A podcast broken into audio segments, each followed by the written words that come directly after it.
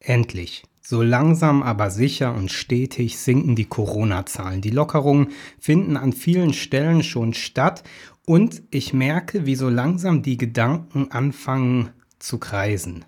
Denn während der Pandemie habe ich mir an verschiedenen Stellen immer mal Gedanken gemacht, was anders wird durch die Pandemie. Bei mir gesellschaftlich, was sich in mir verändert, was sich mit den Menschen um mich herum verändert. Ich erinnere mich auch an einige Runden, die ich in verschiedenen Konstellationen gedreht habe mit, mit Leuten zusammen, wo wir überlegt haben, wie wird Gemeinde anders nach Corona. Und da hatten wir viele Ideen, wie Gemeinde anders werden kann, was sich verändert. Und jetzt, wo die Zahlen sinken und vielleicht so eine Ahnung von einer Nach-Corona-Zeit auftaucht, da kommt bei mir ganz stark die Frage, was ändert sich denn wirklich?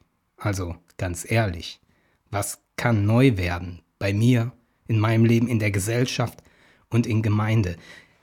Verändern sich Sachen überhaupt oder ist das nicht alles irgendwie doch recht fix und statisch und Systeme reagieren eher träge auf Veränderungen? Im Predigtext aus Johannes 3, die Verse 1 bis 8, da geht es auch um so eine Art Neuwerden. Das ist ein Gespräch zwischen einem Pharisäer und Jesus. Ich lese. Es war aber ein Mensch unter den Pharisäern mit Namen Nikodemus, ein Oberster der Juden. Der kam zu Jesus bei Nacht und sprach zu ihm, Rabbi, wir wissen, dass du ein Lehrer bist, von Gott gekommen, denn niemand kann die Zeichen tun, die du tust, es sei denn, Gott ist mit ihm. Jesus antwortete und sprach zu ihm, Wahrlich, wahrlich, ich sage dir, wenn jemand nicht von neuem geboren wird, so kann er das Reich Gottes nicht sehen. Nikodemus spricht zu ihm, wie kann ein Mensch geboren werden, wenn er alt ist? Kann er denn wieder in seiner Mutter Leib gehen und geboren werden? Jesus antwortete, wahrlich, wahrlich, ich sage dir, wenn jemand nicht geboren wird aus Wasser und Geist, so kann er nicht in das Reich Gottes kommen. Was aus dem Fleisch geboren ist, das ist Fleisch. Und was aus dem Geist geboren ist, das ist Geist. Wundere dich nicht, dass ich dir das gesagt habe. Ihr müsst von neuem geboren werden. Der Wind bläst, wo er will. Und du hörst sein Sausen wohl, aber du weißt nicht, woher er kommt und wohin er fährt. So ist ein jeder, der aus dem Geist geboren ist. Hier macht sich einer auf den Weg, um mit Jesus ein paar entscheidende Fragen zu klären. Diese Situation, die gibt es öfter in den Evangelien, dass Menschen zu Jesus kommen und ihm mal so die Fragen stellen, die ihnen ganz dringend auf dem Herzen liegen und, was, und schauen, was er wohl dazu sagt. Und hier kommt der gute Nikodemus gar nicht dazu, die Frage zu stellen, denn Jesus, der kommt gleich zur Sache und sagt, wer nicht von neuem geboren wird, kann das Reich Gottes nicht sehen. Spannend. Da ist noch gar keine Frage gestellt und Jesus antwortet schon. Vielleicht lohnt es sich da, die ganze Sache mit dem Reich Gottes mal ein bisschen genauer anzuschauen. Ja, vielleicht lohnt es sich da so ein bisschen sich vor Augen zu führen, welche Reich Gottes Vorstellungen uns in den Evangelien begegnen. Denn es gibt vier Evangelien und da entdeckt man unterschiedliche Reich Gottes Vorstellungen. In den ersten drei Evangelien, in den synoptischen Evangelien, Matthäus, Markus und Lukas, die äh, literarisch abhängig sind voneinander. Spannendes Thema, aber nicht hier heute unser Thema. Da zieht Jesus umher und verkündigt das Evangelium vom Reich Gottes. Jesus zieht umher und predigt das Reich Gottes das kommt, das schon da ist, das da zu erkennen ist und hier, mit dem es sich verhält, wie mit einem Senfkorn oder ähnlichem, hat ganz viele Beispiele und Gleichnisse für dieses Reich Gottes. Und irgendwie war das wohl schwer zu verstehen. Denn auf jeden Fall löste das bei den Nachfolgerinnen und Nachfolgern von Jesus aus, dass gewartet wurde auf dieses Reich Gottes. Und bei den frühen Christen kam dann irgendwann, als Jesus nicht mehr bei ihnen war, die große Verunsicherung, weil dieses Reich Gottes nicht kam. Man wartete ja, dass Jesus wiederkommt und mit ihm dann das Reich Gottes und das blieb aus. Und dann, kurze Jahrzehnte danach, da gab es große politische, soziale Umbrüche, da blieb kein Stein auf dem anderen, im wahrsten Sinne des Wortes. Da wurde alles, was bisher an Ordnung dort in äh, Palästina des ersten Jahrhunderts herrschte, über den Haufen geworfen, im jüdischen Krieg. Und dann dachte man wohl, jetzt, jetzt muss es aber kommen, dieses Reich Gottes. Aber das Reich Gottes kam nicht. Das Johannesevangelium, was dann einige Jahrzehnte wiederum später entsteht, da verändert sich etwas mit diesem Reich Gottes Gedanken. Man könnte fast sagen, Johannes transformiert diesen Reich Gottes Gedanken. Denn Jesus, wie er im Johannesevangelium erzählt wird, der zieht nicht umher und predigt das Reich Gottes, sondern Jesus im Johannesevangelium verkündet sich selbst weil Johannes einige Jahrzehnte später den Gedanken des kommenden Reiches Gottes neu beschreibt. Nicht als ein Reich, auf das man warten muss, das irgendwann kommt, sondern ein Reich, das sich hier ereignet. Das Reich Gottes oder der Gedanke des Reiches Gottes wird zu einer Anfrage, zu einer Herausforderung, zu einer Kraft, die dem Menschen in seiner Situation begegnet. Das Ziel von Johannes war es, sozusagen den Gedanken zu aktualisieren, ihn für spätere Generationen, wie zum Beispiel auch für uns, zu entfalten. Das Reich Gottes wird dann zu etwas, was uns immer wieder neu herausfordert. Ich glaube, darum ist diese Antwort Jesu gegenüber Nikodemus hier so geschildert. Um dieses Reich Gottes zu sehen, muss man nicht warten oder sterben, um es dann im Jenseits zu erleben, sondern man muss neu geboren werden. Kurz gesagt, man muss neu werden. Das versteht sein Gesprächspartner nicht und zugegeben, es ist auch nicht ganz leicht zu verstehen. Nikodemus hat kritische Einwände und auch da zugegeben, das sind berechtigte kritische Einwände. Zum einen sagt Nikodemus, die Logik spricht dagegen. Es gibt keinen Weg zurück. Man kann nicht neu geboren werden. Man kann nicht zurück in den Mutterleib hinein. Und das stimmt. Das stimmt biologisch und stimmt in gewisser Weise auch im übertragenen Sinn. Wir können als Menschen nicht einfach als unbeschriebenes Blatt wieder neu anfangen. Da ist immer Geschichte, die uns umfängt, die uns geprägt hat, die uns prägt. Ein Zurück auf Null, da hat Nikodemus recht, geht nicht. Sein zweiter Einwand ist folgender. Er sagt, ganz praktisch, seien wir ehrlich, Veränderung vorwärts ist auch so eine Sache. Er sagt, man kann nicht neu werden, wenn man alt geworden ist. Jetzt doch nicht mehr. Wenn ich noch zehn Jahre jünger wäre, meine Güte, dann könnte ich nochmal neu anfangen und einen ordentlichen Beruf lernen. Aber jetzt, dafür bin ich zu alt. Das lerne ich nicht mehr. Kurz, man hat seinen Weg gemacht oder einen Teil seines Weges gemacht. Man hat seine Muster gelernt, seine Überzeugung, seine Pfade, Veränderung. Ernsthaft? Es ist interessant, wie Jesus auf diese berechtigten, kritischen Einwände antwortet.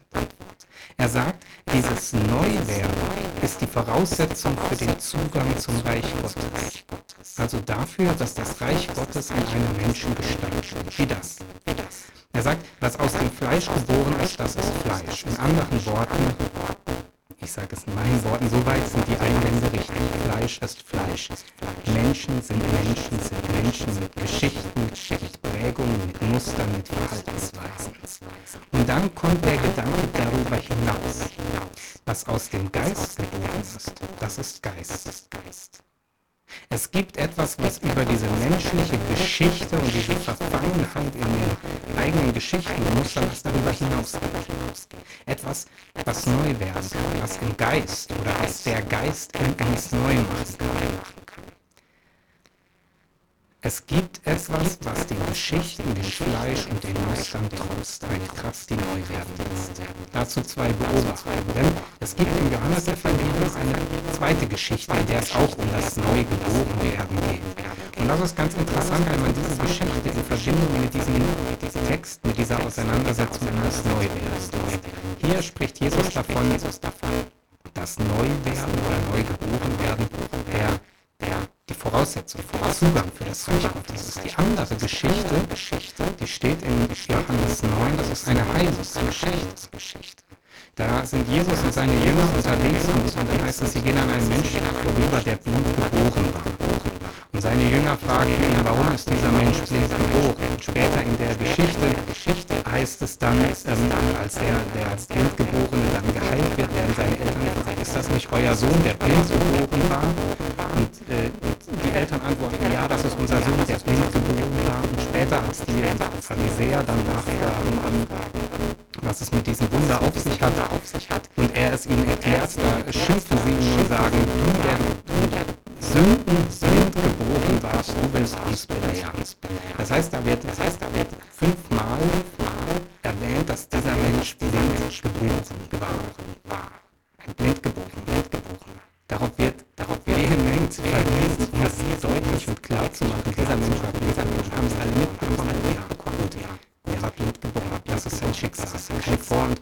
Einmal geboren, einmal. Mit ihm, nein, mit ihm, nein.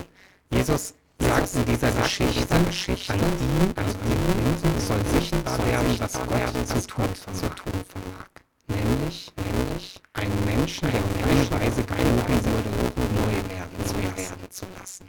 In dieser Geschichte, in Geschichte Geborenen, da passiert ein Neuwerden, eine Veränderung, eine Veränderung. Die Begegnung Kategorien, die alle anderen, die alle erwarten, die Schubladen, die sie stecken konnten, die Zuordnung, die haben einmal nicht mehr gepasst, nicht mehr gepasst. Du warst auch immer so, du kannst doch jetzt nicht anders sein, doch anders sein. Doch in dieser Geschichte, in dieser Geschichte geht das. Ja, kann man jetzt ja, spitz, finde ich sagen, finde ich sagen, das ist ja eine Wundergeschichte. Genau. Genau. Wenn und wo etwas neu ist, neu wäre, ist das eine Wundergeschichte. Menschen sind stark, schwach und resistent gegen Veränderungen und Systeme aus. Und da, wo tatsächlich etwas neu wird, da, wo die Kraft Gottes Kraft irgendwie gestärkt gewinnt und Menschen und Menschen, da, da hilft, sich zu verändern, da ist das eine Wundergeschichte. Weiter könnte man kritisch einwenden, das jetzt so glauben kann, glauben in der Geschichte. Und das ist ein entscheidendes, ein entscheidendes Evangelium. Denn nur das für, nur das es bei jemandem vor langer Zeit mal gezeigt hat, dass er hat, neu wurde, neu, das reicht nicht, das reicht nicht. Das reicht Johannes nicht, der das Evangelium schreibt, lesen und schreibt, das auch nicht. Heute auch darum eine zweite, eine zweite zu diesem Gedanken, zu diesem Gedanken des Neuwerdens. In den Evangelien der es ganz oft von solchen Veränderungen Rede dass Menschen, dass Menschen neu werden. Und da taucht immer wieder ein Wort, ein Wort auf, was im Griechischen am besten neues Dynamis wiedergegeben ist. Da geht es um Kraft, geht es um Kraft, Fähigkeit, Fähigkeit, Kraft, die von außen, von außen kommt, Wirkung, Entwirkung, eine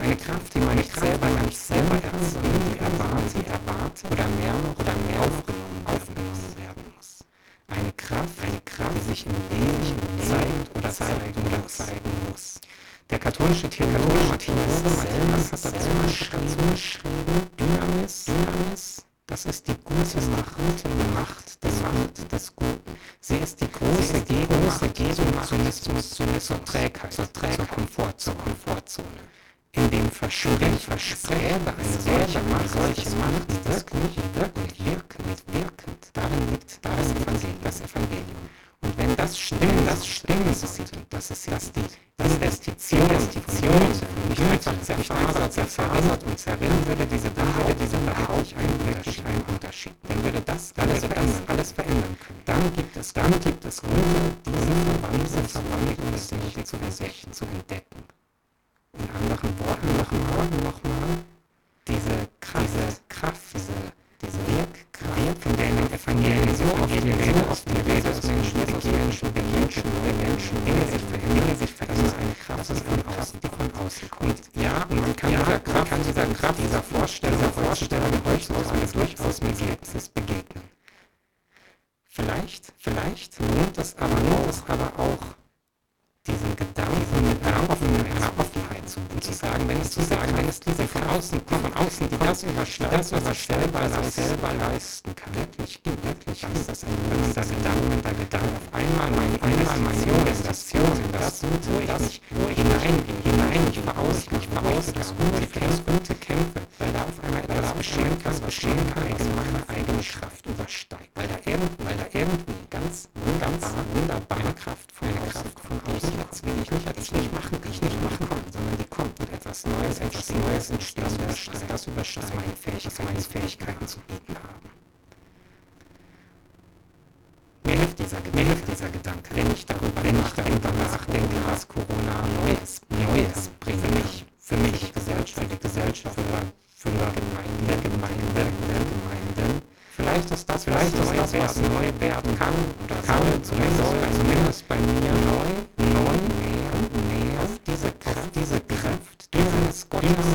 Gottes, die Kraft des Vertrauens zu vertrauen, ihr zu handeln, ihr zu handeln, nicht von ihr, von ihr bewegen, zu dieser Kraft, diese Kraft von außen, von außen aufzunehmen, aufzunehmen. Amen. Amen.